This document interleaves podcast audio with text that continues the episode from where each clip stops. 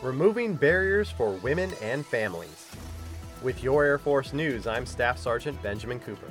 Volunteers from across Air Combat Command came together to identify and find solutions to female and family centric barriers to readiness during the second annual Sword Athena 2021. Sword Athena is a leadership development and action oriented event they focused on normalizing support for nursing mothers, specifically allowing Bluetooth enabled breast pumps in secure facilities and compensating civilians for nursing breaks.